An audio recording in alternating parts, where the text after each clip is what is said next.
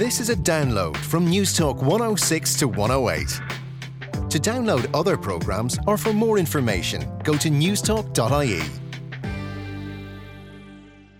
Good morning. It's Holy Week, the week when women feature most in the story of Jesus. Mary Magdalene was the first person to see him resurrected, and in some texts, Magdalene was known as the Apostles' Apostle. So, why was she sidelined, and why, to this day, in an era when there's a drastic shortage of priests, are women still being sidelined in the Catholic Church? Women in the Church, past and present. In studio, Gina Menzies is a theologian and lecturer in medical ethics at the Royal College of Surgeons. Margaret Daly Denton is an adjunct lecturer in the Department of Religions and Theology at Trinity College, and Joy Powell is a healthcare chaplain and also a member of Women's Spirit Ireland. Now, Gina, I want to start with you, please. Whenever the subject of women's role in the church comes up, the argument for tradition and what Jesus intended for men and women is put forward. And that's why I really want to talk about Mary Magdalene and her highly disputed role in Jesus' life. And there are so many versions of her story. Will you start by telling me what's in the gospel? What's the official story? Because all we ever think of is prostitute. Exactly. And, you know, the four gospels all uh, mention Mary of Magdala, which is where she came from. And I mean, the first thing I really want to say is there isn't a single line in any of the Gospels which says she was a prostitute. Not a single line. So we have to sort of excavate it. How did that come to be the case? Um, in fact, in all the Gospels, she has a very, very prominent role.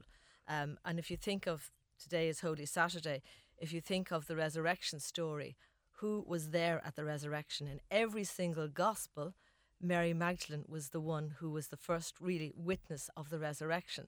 So does that mean she was an important person? Well, absolutely does. But you know how many people who are who are listening who have been brought up in traditional Christianity um, understand that she wasn't a prostitute. What seemed to have happened was um, there are lines in the gospel where it says Jesus uh, healed her and healed her of demons. And I said that to somebody this morning even, and she said, "Oh, that meant she was a prostitute." And I said, well, there were a number of healings of demons in, in the Gospels. And I said, none of the men were deemed prostitutes. And, you know, scriptural scholars really what they have concluded from the healing of the demons was that there was some possibly mental illness. Some people suggest it might have been epilepsy. But prostitution, it absolutely was not. So, how did we get to that place? Well, it seems that some pope, I think was Gregory in the sixth century, um, he gave a homily where he made this woman a prostitute. And there is one, I suppose, problematic about some of the Gospels in that there are a number of Marys. And, you know, this Mary then became the one who washed Jesus' feet, who wiped his feet with her hair. And actually, again, the Gospel, that is actually a different Mary. But, you know, Mary was, uh, Mary of Magdalene was absolutely preeminent among the apostles. And, you know, she actually was probably a model of discipleship. And again, if you study the Gospels, particularly Mark and John, you'll realise that women were actually the models of discipleship. Say just just Mark's gospel. The men in Mark's gospel are kind of a sorry lot. Um, they don't believe Jesus, they don't understand him, they betray him. None of the women do that, and the same actually in John's gospels and, and in Luke's gospel, where women have a really they're strong women in the gospels. But you know, the question is how many people actually know that, and how often has that been communicated to Christians? So, Joy Powell, I think you're a fan of Mark's gospel. So, if it's so clear that this was never said, where did it come from? Uh, what, six centuries later it was added in that she was a prostitute? Well, the scholar Rosemary Radford Ruether says that it was a false reading into the New Testament texts. So we're familiar with exegesis, where we take something from the text. This is a reading into the text and a wrong, false reading. And why do you think it was done? I suppose I believe that she got confused with the woman, as Gina said, who anointed Jesus' feet. Who she isn't named, that woman isn't named. So where the Mary came from there, I don't know. The original version has nothing to do with a woman who's a sinner. She gets confused with the woman taken in adultery. Well, I suppose the obvious theory might be that uh, they wanted to paint her as a prostitute and as something less than the men because they were threatened by her preeminent position in the, the life of Jesus. Possibly. And I suppose I agree with Gina, and so does Mary T. Malone, who is a, an Irish scholar, who says that after the betrayal of Jesus and his death and the death of Judas, the apostles gathered and they set out requirements for apostleship. They had to vote for to replace Judas. You find that in the Acts of the Apostles. These requirements included the following you had to be a follower of Jesus during his public ministry, you had to be a witness to the resurrection, and subsequently follow the command to proclaim the good news Jesus risen from the dead. So Mary T. Malone says there's a substantial case that can be made that women were the only ones who actually fulfilled those mm. requirements because they are the only unbroken witnesses right to the very end of Jesus' life. Mark's gospel, particularly, all gospels, the four gospels, would uh, maintain that the men abandoned Jesus at that time, but the women stood firm. Margaret mm. Daly Denton, there are other versions um, of her life. Um, there are these, the Gnostic Gospels. Maybe yes. you tell us something about them. And then there's the whole version of her life that ended up in the Da Vinci Code. So could you take us through those other versions of well, her life? Well, yes. Um, she, she certainly appears in um, what we call Gnostic texts. These were people who were believers in Jesus and produced some texts that were actually only found at the end of the 19th century in Egypt. Um, there's one called The Gospel of Mary, which is supposedly attributed to her, but we need to remember that in the ancient world they were very relaxed about the attribution of writing. You know, so so it's it's obviously composed by somebody else, but attributed to her. In that, she's she comes through as especially beloved to Jesus, and that she, that he gave her kind of special revelations that he didn't give to to other disciples. There's there's another second to third century text called the Gospel of Philip, which uh, says that Mary was a, a, close companion of Jesus and that he frequently used to kiss her. And there's the Gospel of Thomas, uh, which is actually quite an early text. It it um, it's actually quite valuable for studying the New Testament because it has a lot in common with the New Testament. It's not really a story; it's just a collection of sayings. But there's a very strange saying there where the disciples say to Jesus, "What what about Mary Magdalene? What about her?" And Jesus says, "Well, she will become male." and then you know she will be kind of like you and therefore she'll be fully accepted it's a very strange kind of kind of notion and then um, there, there's another one called Pistis Sophia, which is probably a third century text, and that contains a lot of dialogues between Jesus and Mary Magdalene. So that's kind of the what we call the apocryphal material. And then I know yeah. that now there's a huge interest in the life of Mary Magdalene in France, oh, yeah. and that a lot of people yeah. go on tours yeah. of sites where she is alleged to have lived, and there was something about a cave where she stayed for 30 years. And I think that's where this Da Vinci Code may have started off. Will you tell me about that? Um, I'll tell you the little, the little that I that I know about it. Really, the idea that she was a prostitute gave gave rise to the idea that she spent the rest of her life in repentance in the desert, and she was probably confused with another Mary. There was a Saint Mary of Egypt, um, who was supposed to have led a very sort of strict hermit life, uh, doing penance in the desert. So um, you often find in Western religious art that Mary is depicted. She's actually naked, but she has very, very long hair yeah. that covers all her her nice womanly parts, and she's supposed to be, um, you know, re- living her life in repentance. And what's the but significance then, of the hair? Because it well, is dramatic in yeah, paintings. Well, you yeah. see, for a woman in, in, in the ancient world, for a woman to have her hair loose was uh, it was either a sign of mourning or of being very sexually relaxed you know, as as we could understand, people would let their hair down, yeah, when they have sex. Um, so um, you know, it was a sign of sexual promiscuity, really. Uh, you know, but it's interesting. You don't find that in the Eastern branch mm. of of Christianity. There, Mary is always treated with tremendous dignity and respect, mm. and she's venerated as one of the myrrh bearing women. Myrrh is the precious perfumed ointment that the women brought to the tomb. Isn't you know, that interesting yes, that it's divergent it's between the two? It's only in the Western thing. But, you know, a famous a famous Irish biblical scholar, Sean Freyne, you know, a lot of people would know his name, who died just a couple of years ago. Um, he used to have a great saying that the religious imagination abhors a vacuum, you see, and so people knew so little about her and the the other that you know that they kind of created stories. But the other thing we need to remember too is that people didn't have the kind of access to the Bible that we have.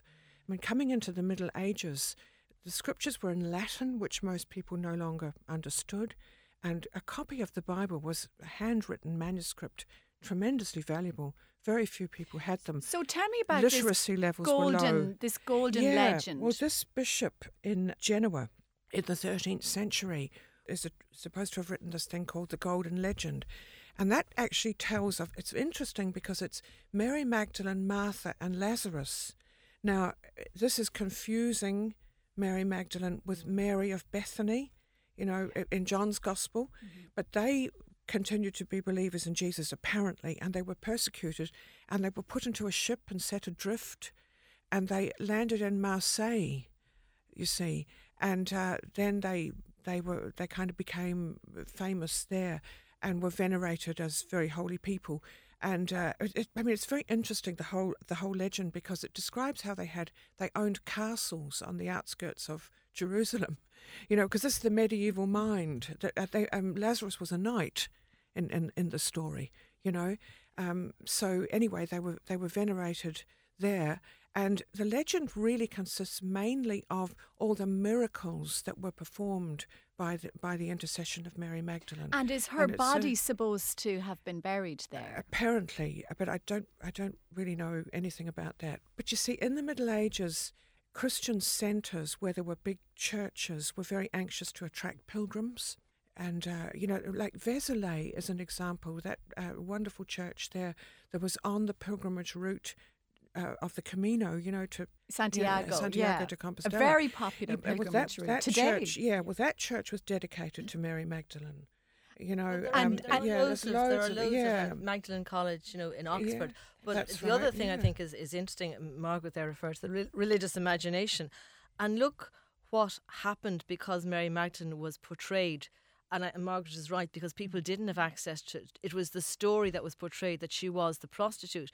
And just think, relate that to Ireland Magdalene laundries, yes. fallen yes. women. Yeah. Where were yeah. loose women sent? They were sent to the Magdalene home because yes. Magdalene was the fallen woman. I mean, when you yeah. think of a misunderstanding, how it has been used over and oh, against yeah, women. And, yeah. and, the imagination is interesting because, I mean, every art gallery will have these magnificent pictures of Mary Magdalene naked with, with hair flowing. Yeah, and they, they suggest that she was the one who washed the feet, which, as far as we can see from the evidence, it wasn't her, it was somebody, somebody else.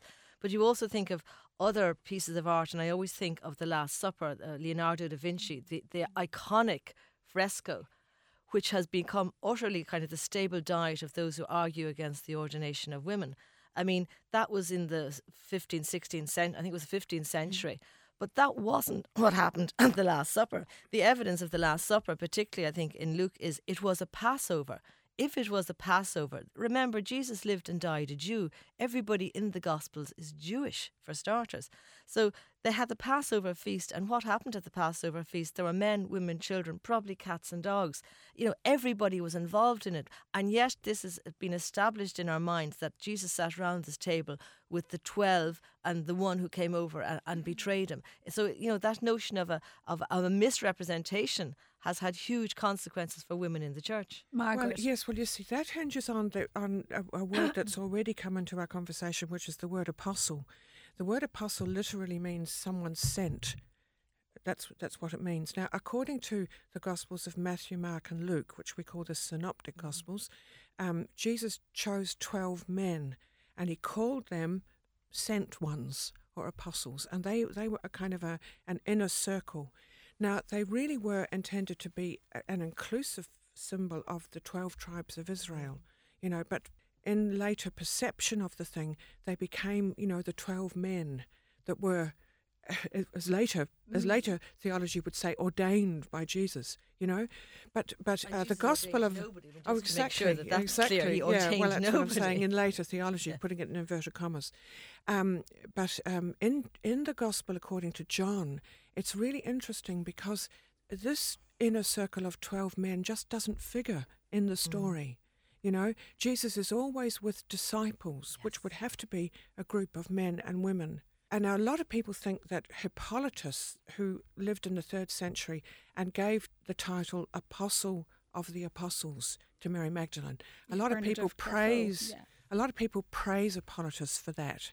But actually, I have a, a, a little crow to pluck with Oh, publishers Yeah. over that. Because you see, in John's Gospel, Jesus appears to Mary Magdalene and she goes to all the disciples.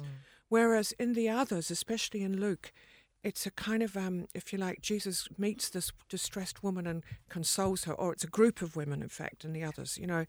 And then they go and tell the 12 men. And then it's the 12 men that do all the kind of preaching and converting. So, Joy, in terms of evidence, then, you know, is there a legitimate academic argument that the evidence from these all both from the Gospels themselves, as we know them, and these alternative Gospels, you know, that Mary Magdalene was the significant person who had every right to be treated as an equal, if not superior to the 12 apostles as we know them. I suppose I'm holding Mary T. Malone's take on it. You know, she was the first witness to the resurrection. She meets all the criteria that the men in the Acts of the Apostles have laid down for apostleship. So for me, absolutely, she holds the line equal to Peter. Um, and I suppose just on that one, Yeah. talking about the Gnostic Gospels and the, the Gospel of Mary Magdalene and what Rosemary Radford Ruether says about her, that a conflict arose with Peter, who tries to deny her apostolic authority, that the Gnostic Gospels vindicate her role and in doing so also vindicate the equal participation of women in leadership in the communities. Okay. Actually, I have to take one quick break. And when I come back, I'm going to be talking to Canon Ginnie Kennerley from the Church of Ireland about the history of their ordination of women priests. Talking Point on News Talk 106 to 108. Welcome back to Talking Point. We're talking about the history of women in the church from Mary Magdalene right up to the present day. And in studio with me are Gina Menzies, theologian and lecturer in medical ethics at the Royal College of Surgeons, Margaret Daly Denton, adjunct lecturer in the Department of Religions and Theology at Trinity College Dublin, and Joy Powell, who's a healthcare chaplain. Earlier, I spoke to Ginnie Kennerley. She was one of the first women to be ordained into the Church of Ireland, and I asked her to tell me about the history of women's ordination in that church. Well, 1976, um, there was a motion put to General Synod to the effect that there was no theological objection to the ordination of women to the priesthood. This was a very new thing. We had a very strong Archbishop, Archbishop Buchanan in Dublin, who believed in this and who- had already recruited some women lay readers, that is, women who can preach and lead services but are not ordained as such. They can do everything except the sacramental things. He'd already done that, and he wanted to push things further. And the church agreed at a big general synod up in Christchurch Cathedral in 1976 that there was no theological objection. But then the sociological objections came in, and the historical objections, and the church unity objections, and the um, gut feeling objections, you know. So it took until 1984 for them to agree that women could be ordained to the diaconate. And there was a lot of fuss about that, which was very painful. And then it took until 1988 for them to bring in something about priesthood, which finally came through all the hoops by 1990. So, when was the first woman ordained into the priesthood in Ireland? I think it would have been June 1990. There were two women ordained in Belfast by Bishop Sam Poyntz, who was a very strong advocate of the ordination of women, and he was determined to be first in the history books.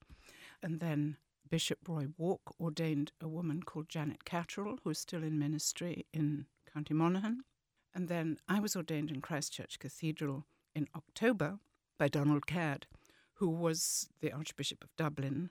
Lovely, lovely man, but a little nervous about ordaining women and about the effect it would have on the relationship between the Church of England and the Church of Ireland, because the Church of England was still not ordaining women. So, Ireland was ahead of England. We were two years ahead of England. You said, you know, uh, the theological objection was lifted, but then there were the sociological Mm. objections. Was it damaging to the church to have such a divisive debate? And, and has it healed now? I don't think it was damaging, but it was necessary that we had this discussion. Now, I was part of a group which we, we put together in the Church of Ireland around the early 80s called the Women's Ministry Group in the Church of Ireland. And we were determined first to educate ourselves thoroughly on the, the biblical and theological issues, and then to dialogue with the people who had fears about it. And there was a group called the Concerned Clergy who were the men who were very worried about it. And we would have meetings with them. And What were they worried about? that's very hard to say, and it's not really for me to say, but I think there was a sort of gut feeling. This has always been a boys' club, you know? Men are superior to women. After all, Adam was created first, and, and Eve let down the whole side with the serpent and all that, and we really can't be letting this in, you know. There may have been a little bit of fear also that there would be some rather good women who would put the men on their marks. I, I, I don't know. I don't know. But there was the ecumenical argument. Not only were we putting ourselves different from the Church of England, although we would have been lining up with America and New Zealand and various places like that. China was the first one. But there was the feeling that we would be out of step with the Roman Catholic Church. And of course, the argument there was we're already out of step with the Roman Catholic Church. That's they already point. don't exercise, they don't already don't recognise our orders. And uh, whoever said that the Holy Spirit achieved unanimity in, in the entire world? You know, people go step by step in their own way. Now, of course, the Church um, of Ireland and England was always different from the Roman Catholic Church in the sense that the priests could marry.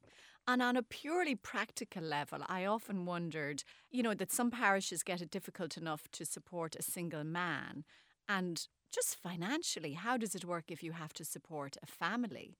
Because they would need a different kind of security um, in terms of living than a single man might. It's a very interesting point. You know, we have always managed on fairly low amount of money. We're given a house, we're given a living wage, but nobody is going to be getting rich on it. I think it's just a matter of the structures becoming accustomed to it, but it is very stressful at the moment financially supporting our clergy, which is why we are going to be more and more dependent on non stipendiary clergy, particularly country parishes where there are really not enough people to keep the roof on the church. We have all the old churches, of course, you know, and support somebody. When I was in parish ministry, which I did for 11, 12 years, I had four churches to look after. Now, you can't look after much more than that as one person, but there are groups now getting even bigger than that. I wonder maybe can it be turned to the church's advantage in that if it's a married couple, one half can have a job in the secular world that might pay that enables the other one to do their vocational work. That does happen, both ways round. Both ways round. Mm. I mean, women used to be the unpaid curates in the Church of Ireland until we grew up and, and realised that women also had a life and they didn't have to be just baking scones and running the Mothers' Union. As the Church of Ireland is so much ahead of the Roman Catholic mm. Church on this issue, do you think it is all the richer for having women as priests? Much, much richer.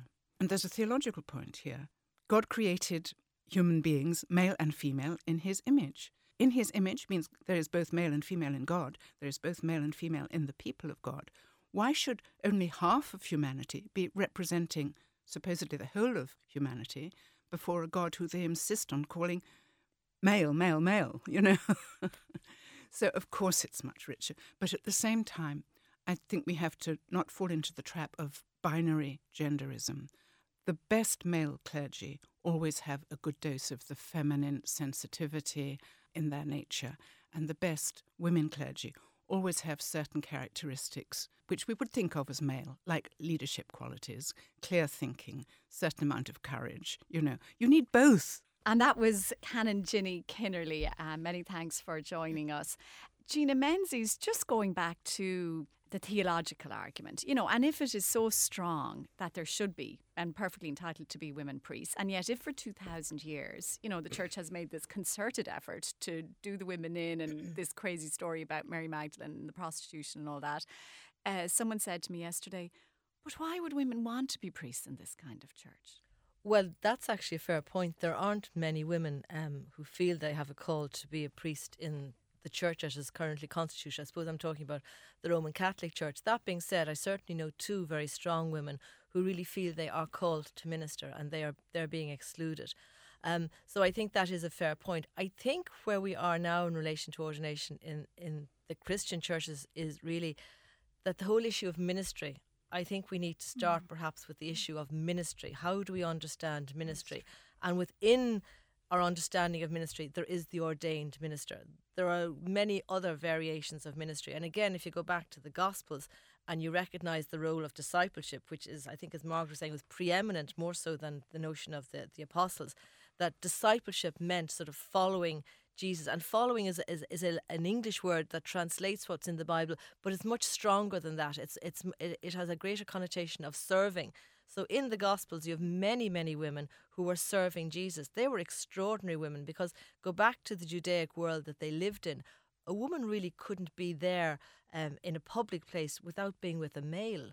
Um, there were huge constrictions in general on, on a woman, even in the Gentile world and in the Roman world, where the later gospel was, was written, that they could do nothing without sort of a male. And yet, you have this person of Jesus who was utterly countercultural, who included women in all his ministry. Uh, the Gospel of John begins and ends with women in ministry. So I think you need to look at the whole understanding of ministry. Um, within the Catholic Church, it is interesting. I'm not sure the date, but I think in about the 1980 something, the Vatican itself set up a commission because it was a bubbling issue uh, to sort of analyse it, to investigate what the evidence was for or against the ordination of women. And they actually came to at least a minimum position.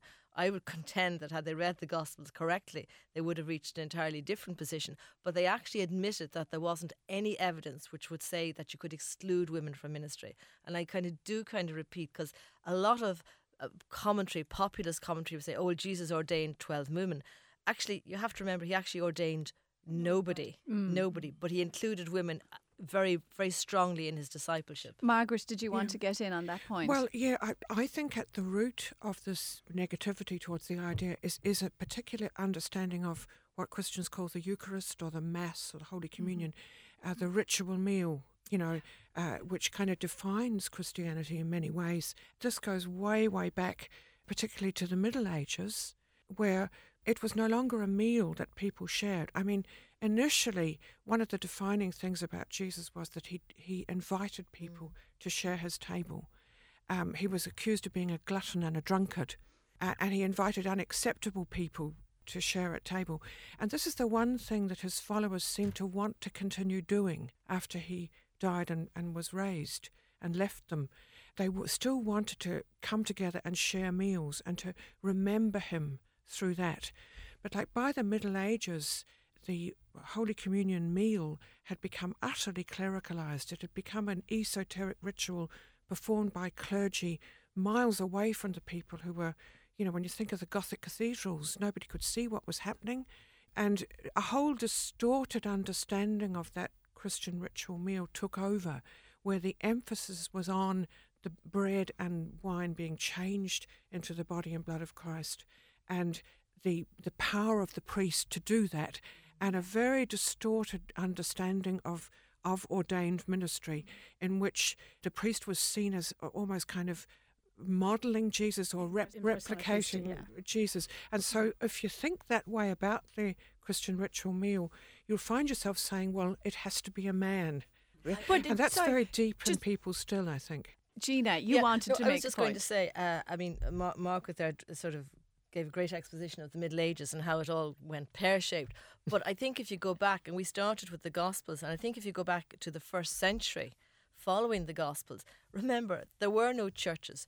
These were groups, these were, were Jewish people who, who were now buying into the Jesus, if you like, message. They were the Jesus community. I think Sean Freyne always referred to the Jesus community, which, which makes so much sense. And mm. they wanted to celebrate, to commemorate the Last Supper, the, the meal. And where did they do it? The evidence absolutely from a, very brilliant woman scripture scholar Elisabeth Schüssler Fiorenza is that they did it in house churches. So they did it in homes. And who presided over those homes? You know who facilitated who organized it? Women.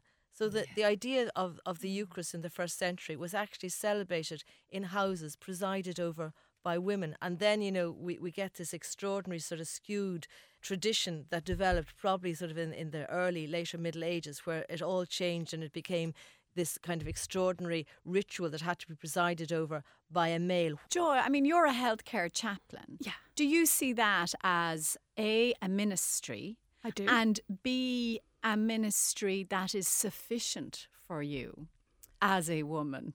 Involved in the church, if you know what I mean. It is for me, but like Gina, you know, I believe there are women who feel the Holy Spirit is calling them to a different kind of ordained ministry. And to answer that question about why would they want to be in this church, are we, would we not be better off either joining the Church of Ireland or doing something completely different, like your work, because you would work in an environment where it's not just about Catholics; it would be about yeah, all yeah, your. We cover, yeah, yeah. we cover all faiths and none. Yeah. Um, I suppose I kind of see it as if it becomes, you know, you're right. I don't see it as a right. I see it as if God is, as I said earlier, you know, if all those characters of, of, of God are in people, then Christ resides in us. So, in persona Christi to me doesn't necessarily mean that you've got to be a man. Most theology today looks at what is our spirit, what is spirituality. And for me, as a Roman Catholic, certainly the image of God. You know, I am made in the Im- I, as a woman, am made in the image and likeness of God. You know, I kind of rest my case on that one. Um, And actually, on that, I want to go now to Sarah McDonald. She's a journalist specialising in religious affairs, and I asked her why apparently we're not supposed to be talking about this at all. That goes back to an apostolic letter that was issued by Pope John Paul II, now Saint Pope John Paul II. It was called Ordinatio Sacerdotalis, and it focused on why the priesthood is reserved to men alone. And at the end, Pope declared that the Church has no authority whatsoever to confer priestly ordination on women. And what he said, which has direct bearing on, on what you asked me about, is that this judgment was to be definitively held by all the Church's faithful. Now, up to that point, there had been discussion. I mean, there were theologians like Lavinia Byrne, to name just one, who had been writing on women's ordination, principally because women were ordained to the priesthood in the Church of England in 1992, I think it was. So there was discussion within the Christian community in Britain, as well as in America and in Ireland, about this. And I suppose there was a certain nervousness within uh, Roman Catholicism that it would have a domino effect. So the Pope then came out with this in 1994, and it, it was quite shocking to a lot of people because it was essentially a clamp on any discussion. And what is the church afraid of, the church hierarchy afraid of? That's a really good question, and it's something that there will be a number of different reasons why they would be fearful of this. One is, you know, the traditional teaching for over 2,000 years is that, you know, God became male and Christ instituted the priesthood. So the church has always seen Christ's maleness as essential to the role. So it would be those overturning 2000 of dogma. I mean, it's in the canon law of the church, the catechism of the church, in church documents like John Paul II's teaching. You know, some people would argue that Jesus is, when he chose the 12 apostles, he didn't choose any women. And even when Judas betrayed him and Jesus had died and been resurrected. I mean, the church would say the apostles came together to choose a successor to Judas and they chose another man. They didn't choose a woman. Now, in Western society, we have had moral progress and we've moved on, and we see that sometimes the things that were in scripture, you know, were interpreted at the time and of the time, and we're able to move on from that. You know, is there not a recognition of that from Rome? that we've just moved on? I think there is increasing recognition that women are indispensable to society and also to church and faith. There are studies that show that more women attend masses and religious services. So they realize that if they don't bring or draw women in and make them feel more included and less like second class citizens, that the very core of their faithful are likely to become increasingly disillusioned. The problem is that the church is not something that moves quickly and it doesn't change quickly. It has this whole body of theology and dogma which says no to women priests. So even though someone like Francis has come in and he's very much seen as a breath of fresh air, the Francis effect just hasn't been felt on the issue of women's ordination. He has very much said that he wants a more incisive female presence in the church, but he has ruled out looking at women's ordination. And I think that's a sign of how thorny and difficult it is. Potentially, some people say it could bring schism within the church. And you've only to look to the Church of England, what happened there recently in the last few years when they went to introduce women bishops.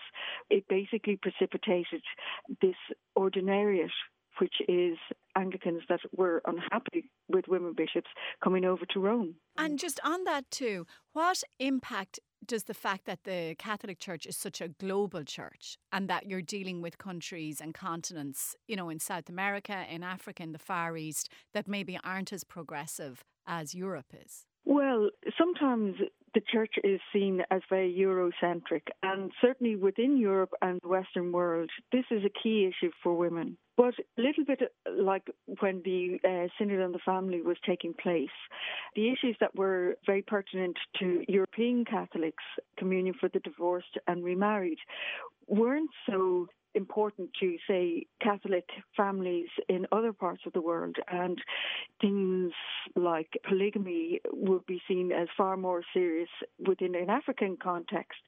So, again, we do have to realize that the church is actually, the numbers are growing, even though quite often we see it as a story of decline all the time. That's within a European context. Within the context of Africa and Asia and Latin America, it is growing. I think feminism wouldn't necessarily be an argument that is seen as, as cogent within those contexts as it is within Europe or the Western world. So, what do you think it will happen to address the shortage of priests in the European church? Will it be reverse missionaries, priests coming from, uh, you know, Africa or South America?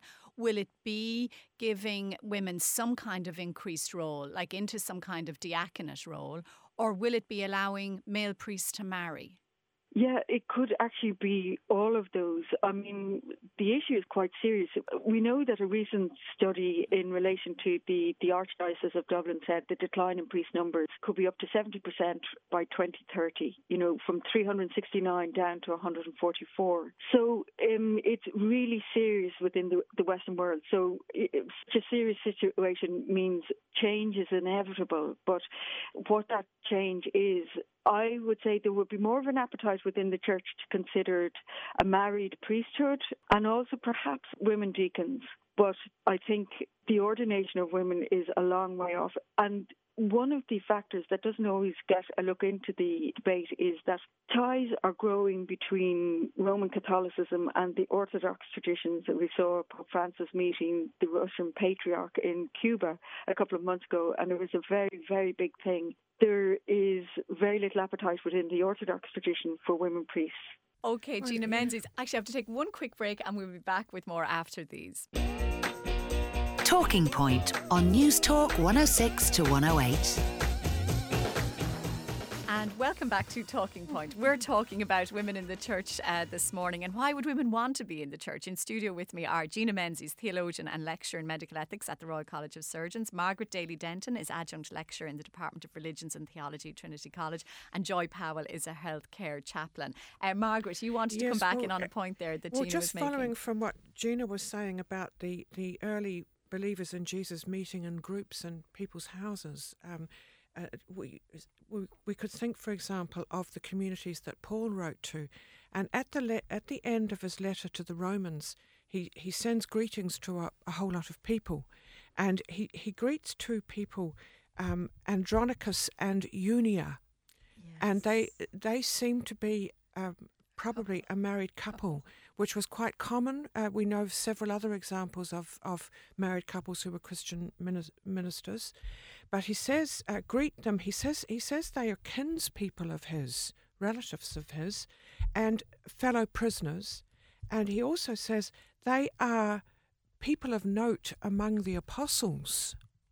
You see, now um, up until quite recently, everybody assumed that this woman Eunia must be a man called Eunias.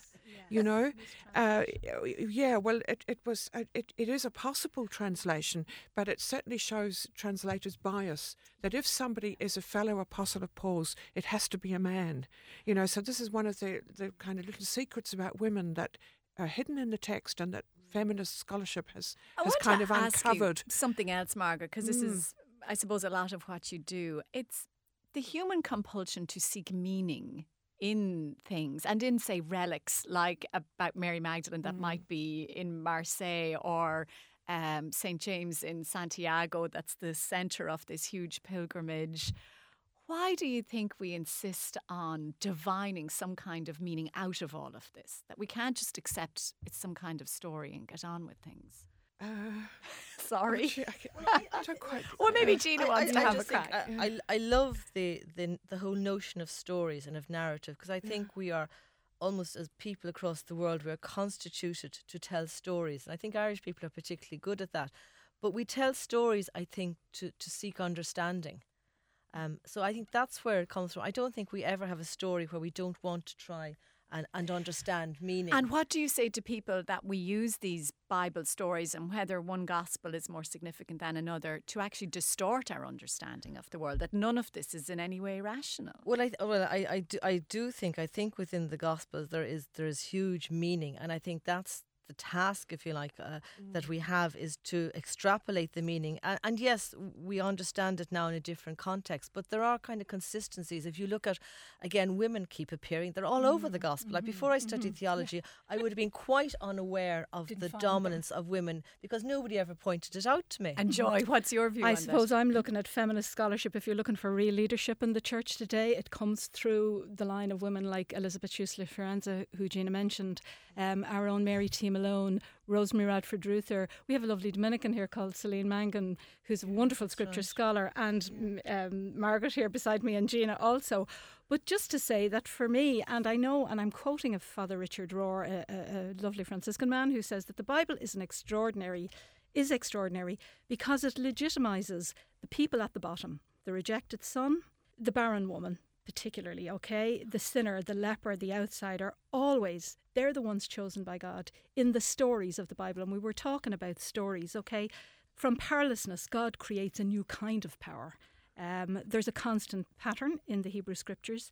We know the stigma attached to being a barren woman in the life of the Jewish women of that of that time, and yet we see God constantly showing them favour. So you'll find that in in the story of Rachel and Sarah and Hannah. Um, so I suppose for me, you know, the real leadership for me is among the women theologians who are, you know, reminding us of where to find the women and putting them up there as equals to the men in the scriptures. But when it's such a battle, Margaret, to do what apparently uh, was supposed to have been done in the Bible, why why do women keep persisting in this fight within the church? Are we not better off just going setting up our own one? Well, I think I think you're talking from the perspective of the Roman Catholic Church, and of course, I mean, women's ministry is is fully accepted now in many other strands Of of of, of Christianity. Uh, certainly, it would be the Roman Catholic Church and the Eastern, the Orthodox churches that that you know would not have that and same. do you see any sign Yeah. that there'll be a movement um, in the direction of women priests? I haven't the slightest doubt. I, I mean, I, I was just actually thinking uh, how most people who are listening to us today will have seen the movie Suffragette that came out recently. You know, um, New Zealand, my country, was the first to grant uni- universal suffrage to women in 1893. Ireland didn't do it until 1918. Uh, You know, but uh, but when you look at the timeline of the granting of women's suffrage, you can actually see, to use um, somebody else's image, the dominoes falling, the domino effect. And for me, the admission of women to full participation in all levels of Christian ministry is as is as obvious as that, and, and is as certain to come as that. It's only a matter of time. Gee, And so to Gina. link Yeah. that even to women entering third level education, that was exactly, for both for so Yeah, for, for so long. yeah. So I think you know we live in a century and the last century as well, where where women have suddenly, I suppose, found their voices and and have have embarked on on different on different journeys. So I think it's not just. So I think Margaret is right. There's always an inevitability about it. It may not be in our lifetime, but there is inevitability about the path that women are going on. I just wanted to say as well that we have the idea that the Gospels bring us right back sort of to the time of Jesus. And in a sense, they do. But in another sense, we need to remember that they didn't actually start a fine written form until at least three decades, four decades, five decades. You know, the Gospel of John is late first century. People are now uh, saying that the composition of Luke and Acts goes into the second century. So the Gospels are actually reflections of these much later times and the issues that were coming up. Margaret Daly Denton, many thanks for that. And Joy Powell, Gina Menzies, thank you for joining me today. Ronan Bratnock produced. Thank you for listening and have a lovely Easter weekend. Thanks for listening to this Newstalk 106 to 108 podcast. To download other programmes or for more information, go to newstalk.ie.